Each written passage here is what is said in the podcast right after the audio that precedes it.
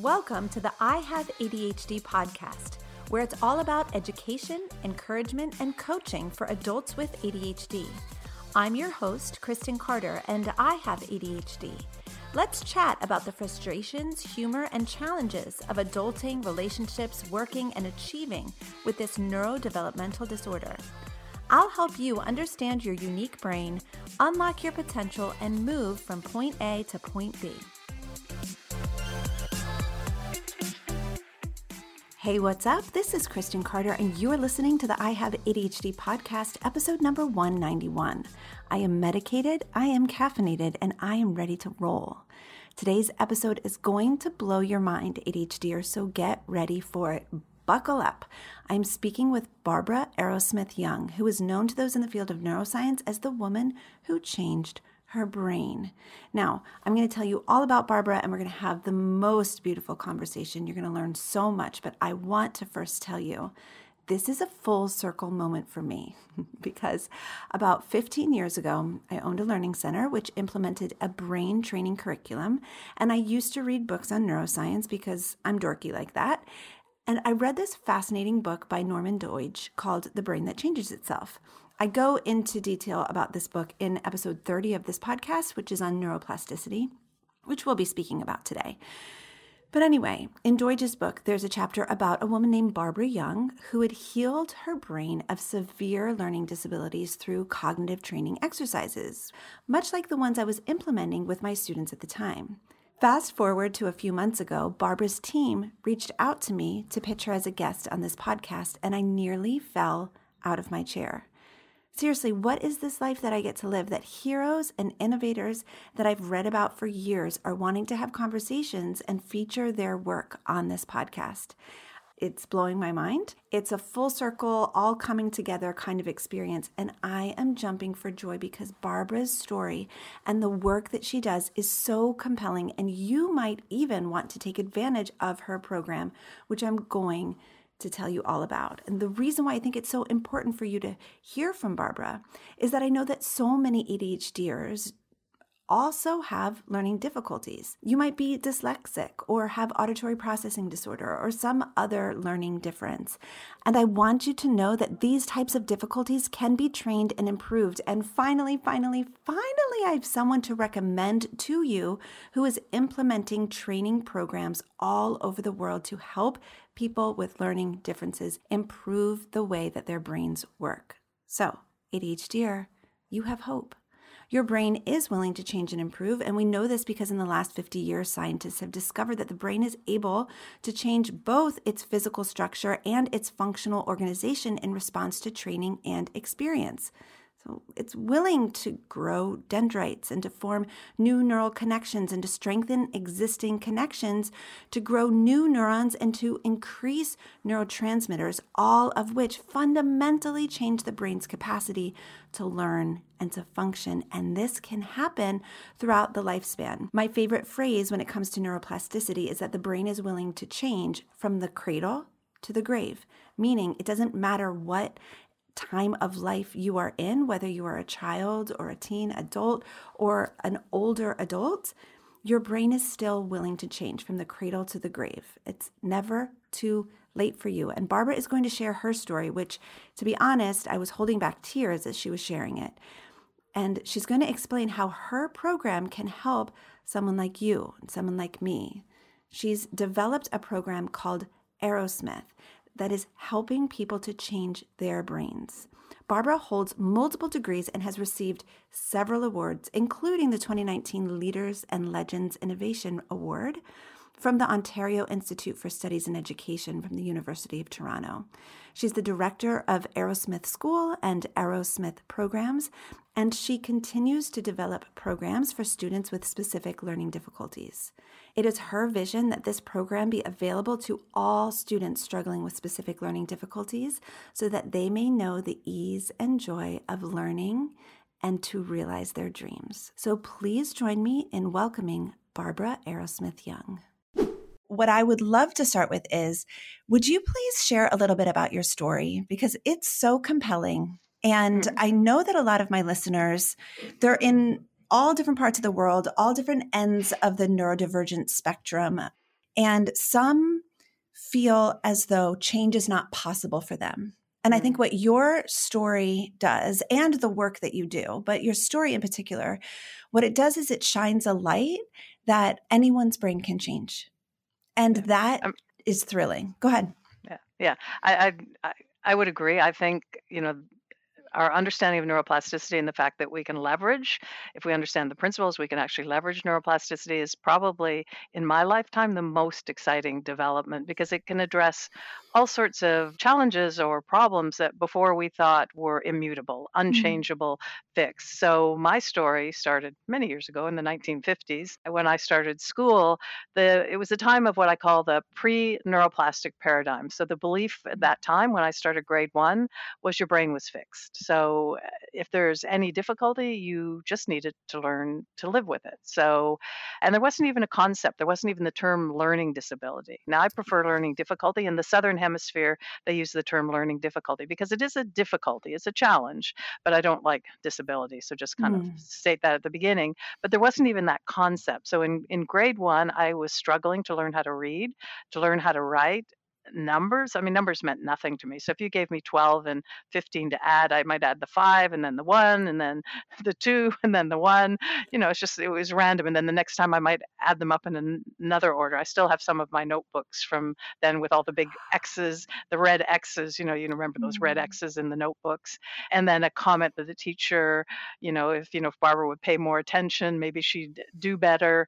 You know, th- those things that, you know, the teachers were well meaning. I actually got the strap in grade one. Like in those days, you know, children got the strap because I think, you know, my teacher I was just a conundrum to her. Mm. She did not understand and she thought I was doing things willfully. Like, let me tell you, I wasn't that clever to be able to do these things willfully. So I, I wrote everything backwards, I read everything backwards, eh, you know, and I just truly didn't get school. I didn't understand. And mm-hmm. in those days, they had reading groups. So you know, they had the the squirrels, the rabbits, and the turtles. Well, I don't know that you know if the adults thought that us kids didn't really understand that you didn't want to be in that turtle group, right. but uh, you know I was definitely I was in the turtles. I struggled. I didn't know it at that time that parts of my brain weren't performing in the ways they were designed to perform. All I knew was school was incredibly challenging. You know, mm-hmm. I didn't skip out the door to go to school. I dragged my feet, and this my school was right across from my house, right? So I could look out the living room window and, and see the school across the street. A couple times my teacher had to dismiss the class for early recess because I was having a meltdown, right? Wow. Like I was trying my little heart out, yeah. but I, I wasn't being successful. And at, at that time, my diagnosis was a mental block. So yeah. I overheard my grade one teacher tell my mother, Barbara has a mental block. And being quite literal at that age. I actually thought I had, you know, a children's cube in my head. Like I thought I had a, a block. Oh, bless your heart. you know, that, that was making learning difficult. And later I learned, no, I didn't have a piece of wood in my head, but I did have blockages. I mean, mm-hmm. and, and, for mm-hmm. lack of a, a, better description, in that parts of my brain weren't doing what they were designed to do. And, mm-hmm. you know, what, you know, sort of struck terror into my heart. I heard, uh, you know, my teacher tell my mother that, you know, Barbara's not going to really amount to much, that mm-hmm. all of her schooling is going to be a struggle. And I really felt in grade one, I was given a life sentence that, you know, it's almost like, well, you might as well stop here because there's there's not much of a, a a future. So uh, most of grade one I spent in the washroom, and I think it worked really well for me and for my teacher. So I'd put up my hand and and go off to the washroom, and my teacher would let me be there for half an hour, 45 minutes, because it, it was easier. And I, I have compassion for her. She was mm-hmm. a new teacher. You know, again, this is in the 50s, trying to do the best she could with very limited understanding of of learning mm-hmm. difficulties, and she just she didn't understand me. Mm. So you know, I, I've obviously got out of grade one and continued through my schooling. I say the one thing that she did get right is all of my schooling was a struggle. Like they, I can't, if I think back of my schooling, I, I, can't think of a moment of joy where learning, you know, was exciting um, mm. because it was an incredible struggle. Like I had mm. later, I was to understand that I had multiple learning difficulties, not just one. Like, a, mm. and you know, whether we want to put labels. I mean, I'm not a big fan for me. I mean, I think labels are useful. You know, if you have diabetes, you need to understand it because it's a medical condition and it has certain things that one must do to be able to thrive, as you, you mentioned earlier, and to uh, live your best life. Mhm. So, and though I think in the learning difficulty field, labels tend to be used too broadly, right? Like everybody, Yeah. we get a new label and everybody goes into that that Yeah. category. So then it's not really discriminative for how do we address those Mhm. individuals. Mhm. But, you know, because there wasn't a term, you know, I was called slow, uh, mental block, you know, all those not Mm. nice terms that were used way back then.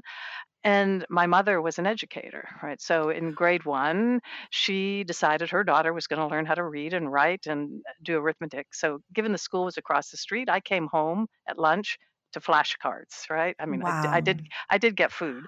Um, also, she was a nutritionist too, so she made sure I was well fed.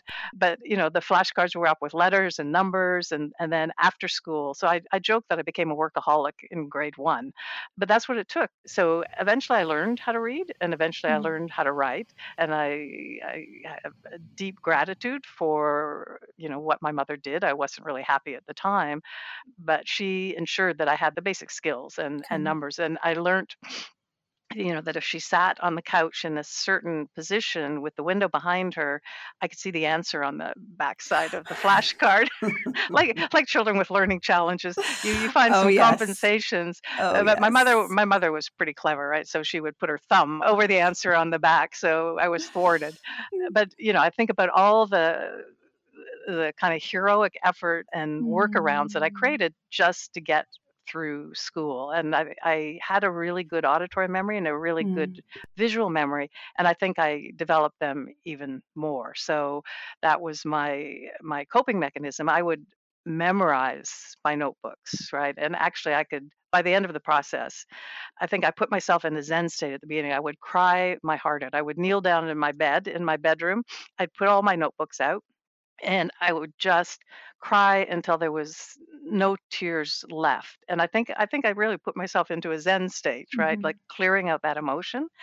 And then I would, you know, read and visualize the first few sentences, close my eyes, see them, then the next two, and then match them up. And it might take me a couple of hours, but by the end, I could look at the first sentence, close my eyes, and I could go through my whole notebook. Wow. Um, so, you know, I, I had a strength there, which individuals with learning difficulties often have strengths, Mhm. but I think I really developed that. And so on an exam, I would look at the question and I would try to first of all did i understand the question? But then i try to make a match okay i think i saw something like this on page 25 of my notebook Mm. so i'd flip through and then i'd do a data dump. I'd put down uh, what i'd memorized and sometimes i got 100% because i did a really good match and sometimes i got 10% because actually i didn't, didn't understand the question. Mm. uh, you know so what i wrote down didn't answer it uh, and and again though my teachers thought well if she could get 100% here and here she got 10% she must not have studied. Well i studied just as hard for that 10% as i did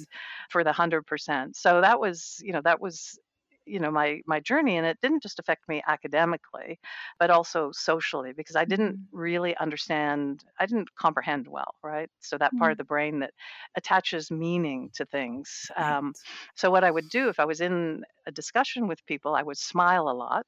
I would listen and I would memorize. And then I'd walk away like a little tape recorder and I would play that conversation over and over again. And it might, Mm. you know, be for a couple of hours and I say, "Oh, I think that's what that person was saying," but that person hadn't waited the 2 hours for me to get it. Wow. So I was not part of human discourse. You know, I just I, I wasn't, you know, I could maybe relate to one person at a time, you know, if it was uh, Mm. you know, sort of moved at the speed that I could move at. So, you know, I struggled academically, I struggled socially, and then I had what I call a kinesthetic problem. So the whole left side of my body was it was like it was a alien being and it really was the somatosensory cortex in my right hemisphere didn't provide the sensory feedback to tell my body where it was in space and it also didn't register the location of pain. So I could put my hand on a hot burner, and if I wasn't looking, I would feel pain, like I registered pain. But you know, your brain normally tells you, you know, immediately, like lift that hand off the burner.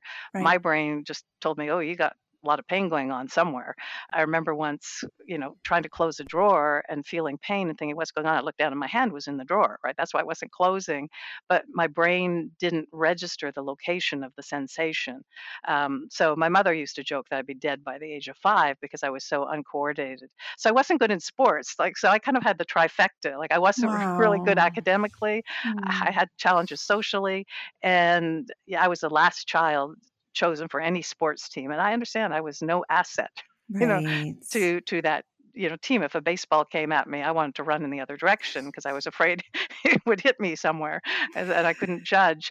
So you know and then when i started to drive a car if i didn't know where the left side of my body was in space i didn't know where the left side of that car was. So my car ended up kind of dinged and dented you know mm. on on the left side.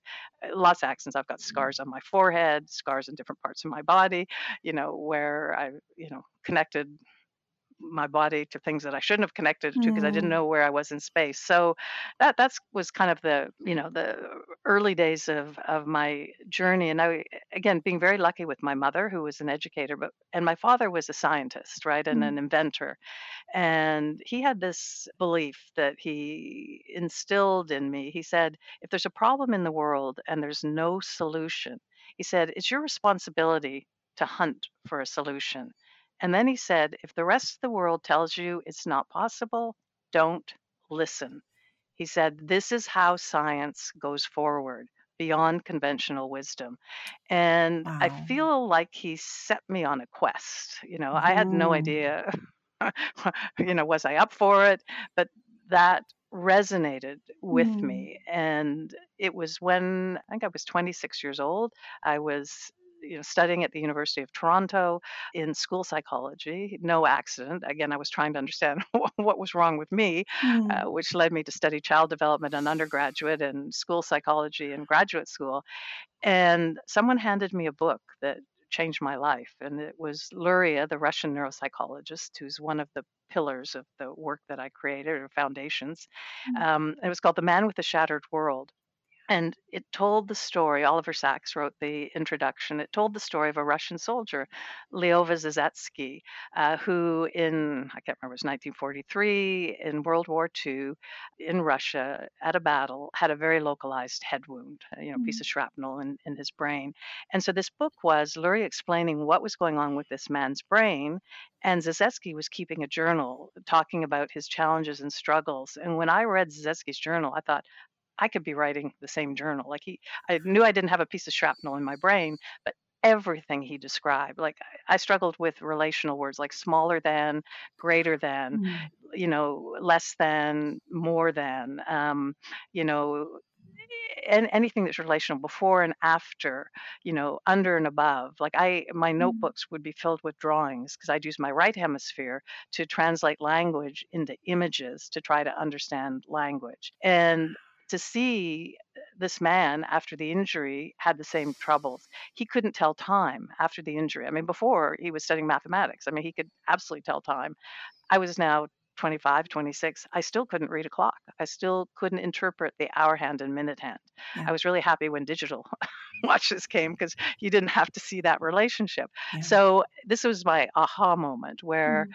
you know, to solve a problem, you have to understand what is the nature of the problem. Mm and now I understand it's my brain. Like there's something in my brain, clearly. I know I don't have shrapnel, but something isn't working. Mm-hmm. And then what do I do about it? And at the same time, I was reading research coming out of Berkeley, Mark Rosenzweig's work, looking at neuroplasticity with rats and discovering that, you know, you put rats in a stimulating environment with lots of toys to play with, their brains actually changed physiologically and functionally. They grew more dendrites, so more synaptic connections, more neurotransmitters, increased size of capillaries, more glia cells. Mm-hmm. So I thought, come on, if rats can change their brains, surely there's human neuroplasticity. And I went to my professors, I was studying for my master's, and uh, all of them to a one said, well, your brain is fixed. Like maybe there's plasticity up to age 11, maybe 12, but you're a little right. past that. So, right. you know, there isn't. And then they said, and learning difficulties don't have anything to do with the brain. So, you know, there there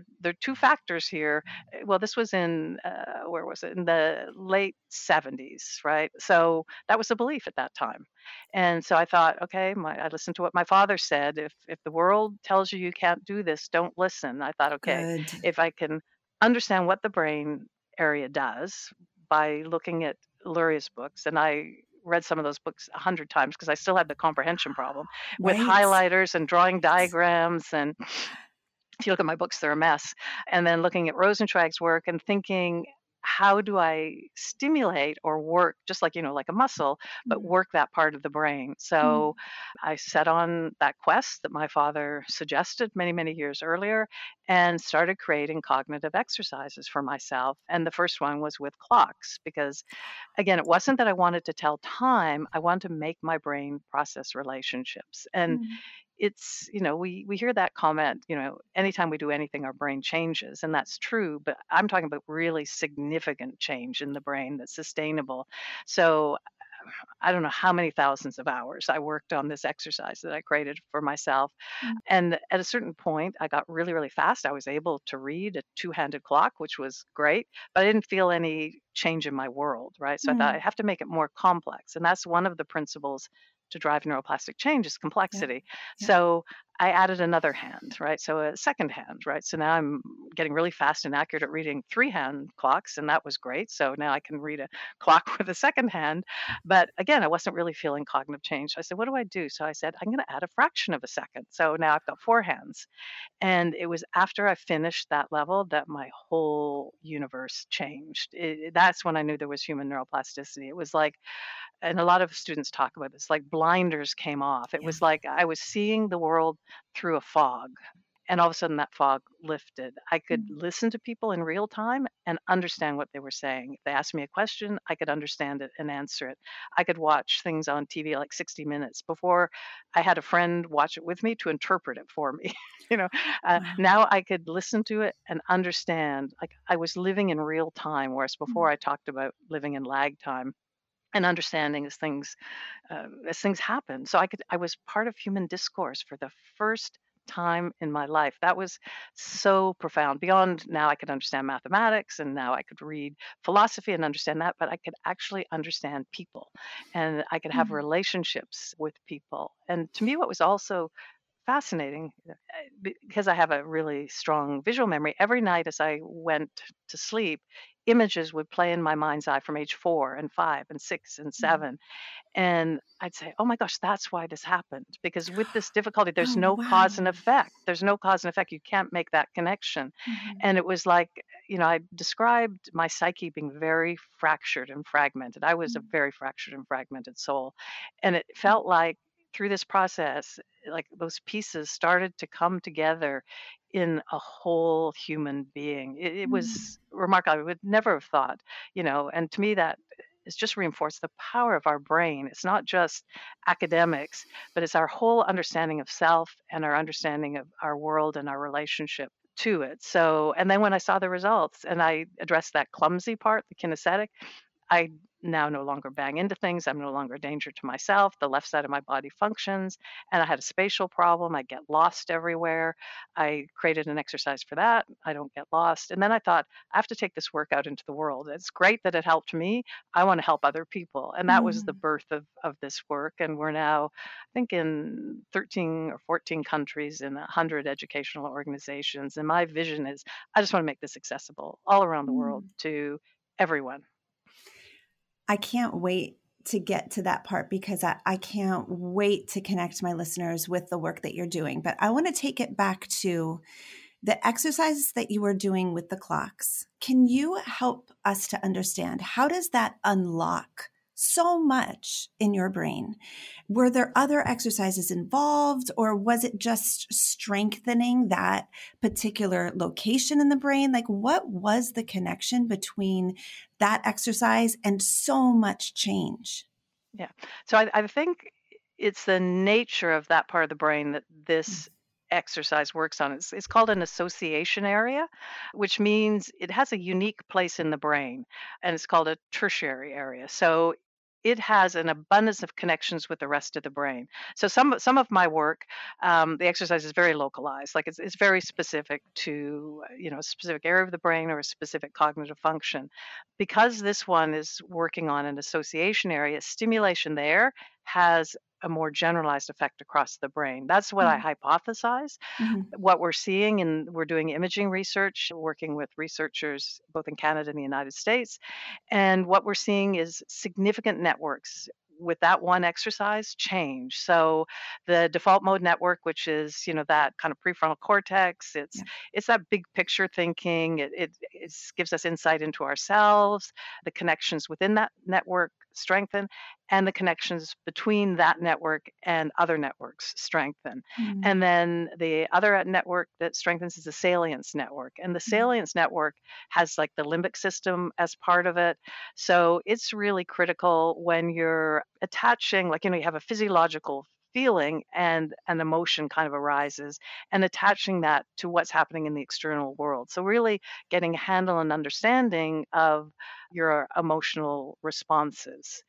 And then the other network that it's strengthening is the executive control network. So the frontal parietal Mhm. network. So these three networks, which are really critical for understanding ourselves, understanding other people, empathy, moral reasoning, understanding relationships, the, the connectivity is, is strengthening both Mm. within the network because there's within that network there are multiple areas and Mm. between networks and one of the thoughts is that the default mode network is sort of more that internal like that you know when we're thinking about ourselves that internal processing and the salience network is a toggle in a sense so it it it regulates do i need to go out into the external world and Mm. and engage with the external world or kind of be still in that internal world so it, it says like what's salient what's critical like you know is there something out here that i should be paying attention and then when it switches it activates the executive control network it says Yeah. okay based on all this information what action should i take in the Yeah. world and certainly we see you know individuals that go through this program has a significant impact on attention as well. It's not the only thing that can cause challenges with attention, Right. but if those three networks aren't switching properly and aren't working properly, attention isn't going to be regulated well, right? It's Mhm. going to be Mhm. scattered. Like if if things don't have salience, you know, the Yeah. butterfly in the room has the same uh, importance as, you know, the the problem that they're trying to solve. Yeah. So, you know, it has as I said, has significant impact uh, in Mm. in those cases where this is what's driving the attentional issues because we know Mhm. attention is incredibly complex. It's not just one thing that Mhm. uh, drives attentional Right. difficulties. And now, a word from our sponsor. Hey, Kristen here. I'm the host of this podcast, an ADHD expert and a certified life coach who's helped hundreds of adults with ADHD understand their unique brains and make real changes in their lives. If you're not sure what a life coach is, let me tell you. A life coach is someone who helps you achieve your goals like a personal trainer for your life. A life coach is a guide who holds your hand along the way as you take baby step after baby step to accomplish the things that you want to accomplish. A good life coach is a trained expert who knows how to look at situations, all situations, with non judgmental neutrality and offer you solutions that you've probably never even considered before. If you're being treated for your ADHD, and maybe even you've done some work in therapy, and you want to add to your scaffolding of support, you've got to join my group coaching program, Focused. Focused is where functional adults with ADHD surround each other with encouragement and support. And I lead the way with innovative and creative solutions to help you fully accept yourself, understand your ADHD, and create the life that you've always wanted to create, even with ADHD. Go to ihaveadhd.com slash focused to join. And I hope to see you in our community today.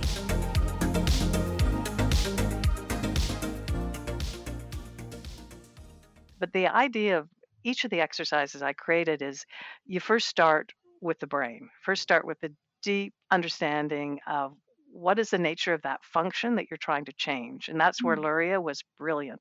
I mean, I've not found anybody even to today that had the depth of insight into into the brain and its functions that he did. Mm. So if you kind of start with that deep understanding, then you think what do I need to do to make that work?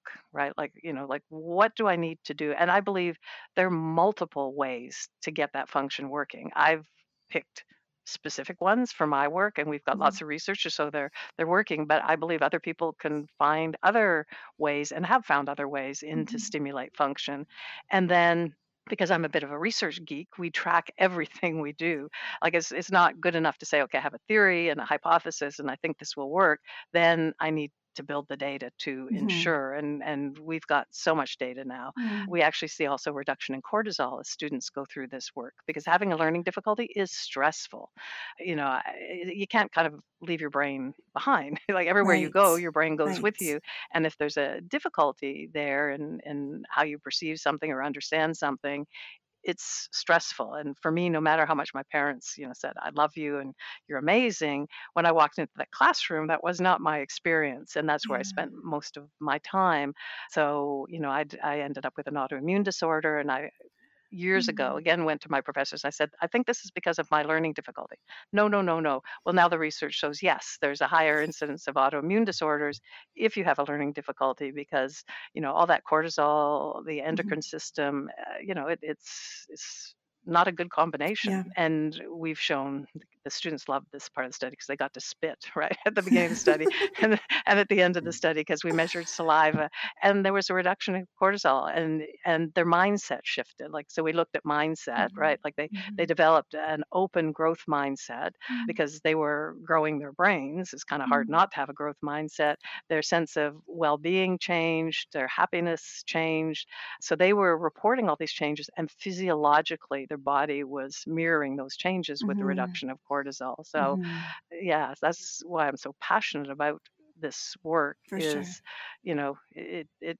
you know it has wide implications and we're doing a study right now in australia with individuals with addiction challenges with drug and alcohol addiction and it's a treatment center in queensland in australia and these are Mm. young adults and i was very honored to be able to visit last may and get to meet the the individuals and it's it's again with that exercise if you can't do cause and effect you can't benefit from the therapeutic process Yep. so i, I could have been in therapy forever Yep. and uh, you know i probably would have been accused of being resistant right like that i, I Mm. wasn't but I, I just couldn't make those connections Mm. so what we're seeing as we work on that part of the brain that can make these connections these individuals can benefit from the therapeutic process and they can also do consequential thinking where Right. if i do this then that might be the consequence so maybe maybe i shouldn't start down that Mhm. that path Mhm.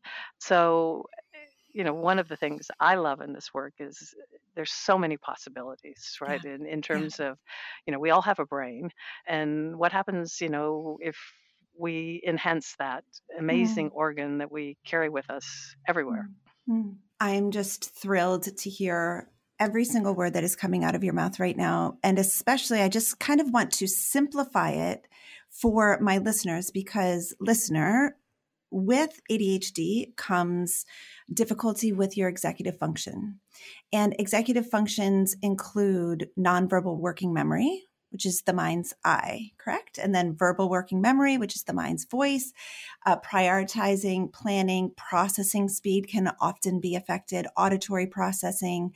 Those specific brain functions are things that your program would help with, correct? I want to just make it very simple for the ADHD listener.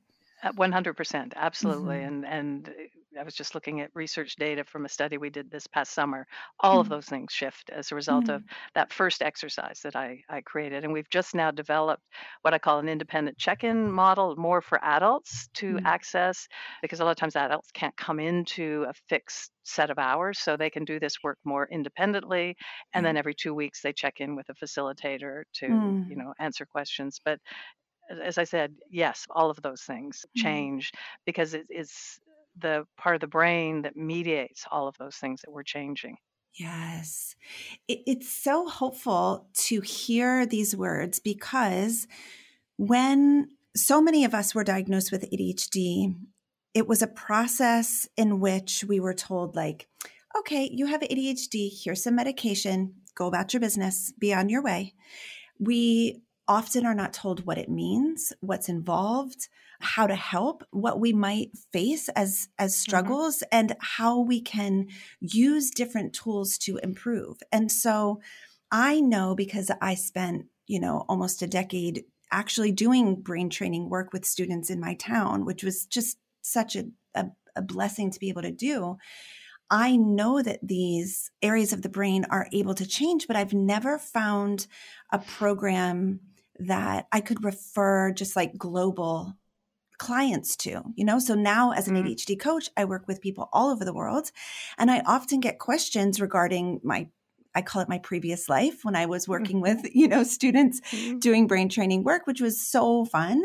And I haven't had anything to refer them to. So tell us about your program, how people can connect to it, and Mhm. you know how it might serve the ADHD community. Absolutely. So All the things. I No, all just the threw things. like seven yeah. questions at you at one Okay. time. Well, if I forget, I'll, I'll, I'll No ask you to, to uh, restate some of them. But so if I start, you know, in terms of attention, like at, at that Sure. point. So the things that my program can benefit is if it's cognitive, right? Mm. And and if it's in the neocortex, because there there definitely, from my research and understanding, there could be some potential issues that are are subcortical, right? Mm. And and so that's those are the ones that probably medication is what's going to be required. And my work doesn't address those, but Mhm. the majority of them. I believe the work addresses. So there's what we call a cognitive load in cases where a student has multiple areas are underperforming, like me, like where I had multiple areas. And so the response is to exert a lot more brain effort and processing to do things that should be more automatic. And then the brain goes refractory. What happens is it gets exhausted and you kind of get what they, what they call rolling brownouts, right? Mhm, mhm. Where That's where then it- overwhelm, like being very Yes. overwhelmed and exhausted and kind of hung over from like your your day's work or something like that. Exactly. So in that case, the attentional issues are strictly driven by that cognitive load or cognitive overwhelm. And we have programs for 19 different cognitive areas. We have a- an assessment process, and there's also a, a free questionnaire if people want to do that on our website that'll give them a report based on Mm. their responses to say, okay, it looks like this these might be the areas that are, are causing you some difficulty. So as we strengthen those cognitive functions, it lightens the load and then they don't need to put that extra effort into processing or retaining or Right. what whatever those areas are. So then Right. attention uh, doesn't become is no longer a problem. Mhm. And then we work with individuals where it's the prefrontal cortex, either right or left hemisphere. And part of the job of the prefrontal cortex is to regulate goal oriented attention, right? Like it's sort of, I've got a goal here. I want to accomplish it. What are the steps to accomplish it? Yes. And then as I'm moving along, it's also the part of the brain that allows you kind of to reflect, okay, this isn't working, so I have to modify it. But it's the part of the brain that says, oh, that like pretty sh- pretty thing over here isn't something I should really be paying attention to. It brings the brain back to the task at hand Yep. and you know so it, it's a really important part of the brain that regulates and Mhm. controls attention and we have programs for the the prefrontal cortex both in the right and left hemisphere Mm. and as that's strengthened, what we see is the brain now can regulate attention. And, Mm. you know, we have students that come into the program all, all around the world, and a number of them come in on medication. Mhm. And I would say, I think the last statistic we looked at is by the end of the program, about 75% are off medication because now the brain is regulating attention. Wow. And I have nothing against medication. I Mm. mean, if it's needed, it's needed Mhm. but if we can get the brain t- to regulate the attention without medication that is, Yeah. i think very promising so uh, and then there could be emotional reasons why people you know s- you know there's post-traumatic stress disorder there's stress where it's just too painful to stay present in Mm. those cases that needs a good therapist a good therapeutic process right Mhm. Mhm. so it's it's kind of i don't see attention as unidimensional it's really Yeah. understanding what is what is driving those behaviors that we're seeing Mhm. but those first two cognitive load and prefrontal cortex our program absolutely Mm. can address that and you know what i would encourage people I mean, go ahead and take that questionnaire see does it resonate with you in terms Yeah. of that and and you can uh, you know after you take the questionnaire there's you know an email you can contact us uh, Mhm. we've got people that are really happy to talk and explore and see do we have something that could be of, of benefit. And then the program is around the world. Like it may not be, you know, my goal is to have it in every city in the world. It's, it's not. So there might be a program close to somebody, there might not. Mm. And COVID, one of the upsides of COVID for us was because all of our programs were in person, um, we trained educators around the world and therapists to offer it in their physical locations. COVID shut those physical locations down. In three weeks, we were up and online. And we've now tracked data for the past two and a half years, and we're getting the exact same results of the in person as the online. As I told you, I'm a big data geek, um, mainly because we're not teaching curriculum, we're right. providing cognitive programs with you know we've got mastery motivation built in we've got goal setting like mm-hmm. all the good things that keep somebody motivated on on track. So now this work is accessible, mm. you know, in a location where there may not be a physical location. Like that that's my commitment. I I'm kind of a development uh, pusher of development to find different ways to get this work out and mm. and and accessible. So you know, on our website we list all the places we are in the world. Mm. There's contact details if there's something near you, or you can mm-hmm. always contact us and and start a conversation. And mm. we, you know, have many many options many options mm. and you know i listen to individuals and sometimes i say okay oh we don't have that option yet maybe that's something uh, yeah. that i have to develop and sometimes i drive my team a little nuts because they say okay we already have enough development work but but you know beside my computer here in my study i have a, a picture of a, a five year old student who came to me, mm. gosh, in the 1990s. And at that point, my work didn't go down to that age, right? You know, I think I was starting around age 10.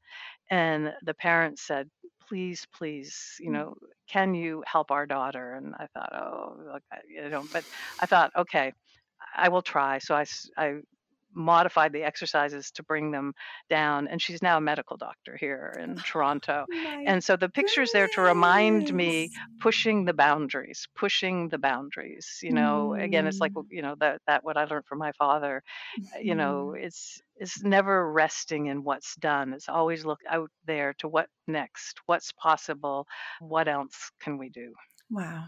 Wow. How long are people in your program on average? How long does yeah. someone stay in the program? So it, it really depends. I mean, if it's a school age student that's coming that's got multiple learning difficulties, it's anywhere from a two to four year program. So they do their schooling with us, and the bulk of their day is working on cognitive programs. And then we mm. put them back out into the regular school system at the appropriate grade. And even though they've only had math and English, they do really, really well because wow. their brain now can process, it can understand, it can learn, it can retain, remember, they pick up all the other curriculum. Mm-hmm. So that's if if it's with a learning difficulty, adults that just want to, you know, maybe hone an area or sharpen an area, you know, we recommend doing it over kind of the the 10 month span, but within mm-hmm. the first you know like two months they'll start to see cognitive change and it's then wow. it's really how far do they want to go like i've got levels that start at a little bit below average because we work with people that you know mm. have a, challenge in an area mm-hmm. and then i have levels that go up to exceptional ability so mm. the idea is not just stop where this is functioning at an average level. So mm. a lot of mm. people opt to go up to those, mm. you know, kind of uh, exceptional levels because they want to then go out and use that that capacity. And to me, what's exciting people say, okay, well, when I stop going to the gym, my muscles atrophy. Does the same thing happen to my brain? And it really doesn't, it because does I believe what's what's different is you start to use that, yeah. you know, those new functions. Like the mm-hmm. they just start to get stimulation by being used within the neural network, mm-hmm. whereas before they were a drag on the network because they were underperforming, so they were making that network have to work really too hard to compensate. Now that area is engaged and fully functioning within that network and getting its stimulation. Like we've tracked people 40 years out of the program and there's no drop off of function. 40 years. Yes. Yeah. That's incredible. yeah. I always loved answering that question for people as well with the with the brain training program that I was implementing uh, because I answered it the same way, where when you stop going to the gym and you're just sitting in a cubicle all day mm-hmm. and you know you're not using any of the muscles that you were using when you were going to the gym it's not the same with the brain because once everything is engaged you're using it you're yeah. using your yeah. memory you're using your attention you're using your process all of it is working together all day long and so those systems are you know able to carry so much more than they were ever able to before absolutely. I mean, it's it, it's. I feel so blessed that I'm doing the work that I'm doing in the field that I'm doing. I feel like you know, Star Trek, the new frontier. I feel like yes. the brain, the brain yes. is the the the new frontier, right? And and like every day we're learning more. I mean, mm-hmm. like it's mm-hmm. it's so so exciting, and and I think as we said it earlier on, I think like human neuroplasticity is for me the most exciting development in in my lifetime. It, mm. It's so promising. I have a because of the autoimmune, I've got a chronic pain condition, and mm. uh, you know I reached out to people doing neuroplasticity work in pain, and it, it's been a game changer for me because a lot of our pain is you know it's the mm. tracks that get laid down in our brain. You know, it's it's just uh, it, it's so hopeful and promising. Mm. That's incredible. Is there anything that we're leaving out here, Barbara, that we can touch on before we kind of wrap it up? One of the things that I think is important in understanding neuroplasticity is that it's actually a neutral concept. Like neuroplasticity just means your brain can change. And our brain can change in positive ways and it can change in negative ways, mm. right? So, one of the things I just encourage people is reducing stress, like however they can mm. reduce stress in their life, because we know stress prolonged stress. I mean, we all have stress at various points, but if you're you're living in you know stress for month after month after month without having any mechanism to break that cycle, mm. it actually can lead to depruning in the brain, right? Like mm. you know that that is is the negative side of of neuroplasticity. So I think things that we can all do in our life is keep a gratitude journal. Like we know actually mm. five minutes a day of giving gratitude actually has a protective effect on the brain, which like five minutes giving gratitude that's pretty amazing you know going out and walking in nature like you know th- these mm-hmm. things that are accessible um, yes. i guess if you live in new york city maybe it's a little harder to go we can go to central park you've got you know and we know how important sleep is right you know they, they, these things that we do have control over we may not mm. all have mm-hmm. access to cognitive programs i'm trying to change that but we do have access to things that that reduce stress in our our lives exercise like there's so much research now on the benefit of especially aerobic exercise mm-hmm. you know mm-hmm. it, it stimulates brain derived neurotrophic factor which is like a repair mechanism in in the brain so i'd really mm-hmm. encourage people to look at their lives and where are the things that they can do that are positive for their brains and their their brain health you know, mm. meditation i mean there's again research on meditation you know that it increases gray matter that it it you know they compare elderly people that have meditated for years versus people that haven't mm. you know mm. that shrinkage that happens over time doesn't happen in people in in the brain you know that meditate so i would just encourage people to kind of take control of those aspects of their lives to protect this incredible asset that we have, which mm. is our brain. And then if there's an opportunity, you know, to add in cognitive programming, I'm I'm all for it and and encourage it. We know this idea as we age that how important cognitive reserve is. You know that just like you know, kind of building a muscle in in the brain to stave off maybe the onset of Alzheimer's or mm. dementia. Mm. It may not prevent it if one is predisposed to right. getting that condition but you know if it gives you four or five good years of cognition that's significant and there's no medication that will will right. do that so it's really kind of i think you know looking at one's life and how can we reduce the negative factors that drive negative neuroplasticity and how can we increase the factors that that we have control over that drive mm. positive neuroplasticity so i would set mm. that challenge out to uh, all your listeners I love that. And I, I, love how you made the distinction that so much of what is in our control is actually free.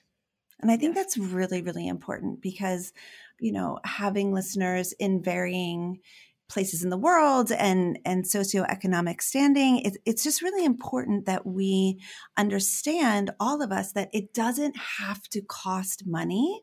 Mm-hmm. we can meditate for free. We can go for a walk or a run for free. We can access nature for free. Some of us have to go farther than others but it is there for us right? Mm-hmm. there are so many things that we can do for free and that's really important. I think a lot of times we feel out of control. Like we don't have you know if, if we're living in poverty we don't have control over you know our brains functioning and yet there's so much that we can do that doesn't cost any money. Barbara tell us how to get in touch with you or your program. How can we find out more information about what you do? The first protocol would be our website which has tons of detailed information. So it's arrowsmithprogram.ca because we're Great. in Canada. There's a, that free questionnaire that I mentioned is on there. I really encourage people because you kind of get like a snapshot of your your cognitive profile, lots of videos, lots of research. You know, there, there's something for everyone that wants mm-hmm. to dig in, and then there'll be an email address to reach out. I think it's called questions at arrowsmithprogram.ca, but you'll you'll see it on the website, mm-hmm. and there will definitely be people that will respond to your questions. Mm-hmm as I said, there's a wealth of information, and there are actually two books not written by me. There's the Brain Pioneer and Brain School, written by a, an educator on the west coast of Canada, that he's he's generously given us free downloads wow. really great resources on this kind of work so i encourage people if they're interested you know download that there are other books there as well that you have to actually purchase. But these are these are two great resources, uh, you know, to get sort of some more insight and understanding in into the, this kind of work. Mm. And we do we really welcome people to contact us. And also mm. we have a list on our website of all the locations where we are uh, around the world. But it's not limited now that we have online programs. Uh, you can access those programs no matter where you are in the world. Mm, such an exciting, exciting time. Thank you so much. I just appreciate your time. I'm so thrilled to be able to speak with you. And the work that you're doing is so groundbreaking. It is just, mm. it's incredible. And I'm so, so happy to be able to have you share with my listeners today. Well, thank you. It's it's been a real pleasure, and I thank you for the work uh, that you're doing because I think it's really, really critical mm. and really important. So thank, thank you. you. If you're being treated for your ADHD, but you still don't feel like you're reaching your potential, you've got to join Focused. It's my monthly coaching membership where I teach you how to tame your wild thoughts and create the life that you've always wanted. No matter what season of life you're in or where you are in the world, Focused is for you. All materials and call recordings are stored in the site for you to access at your convenience. Go to ihaveadhd.com slash focused for all the info.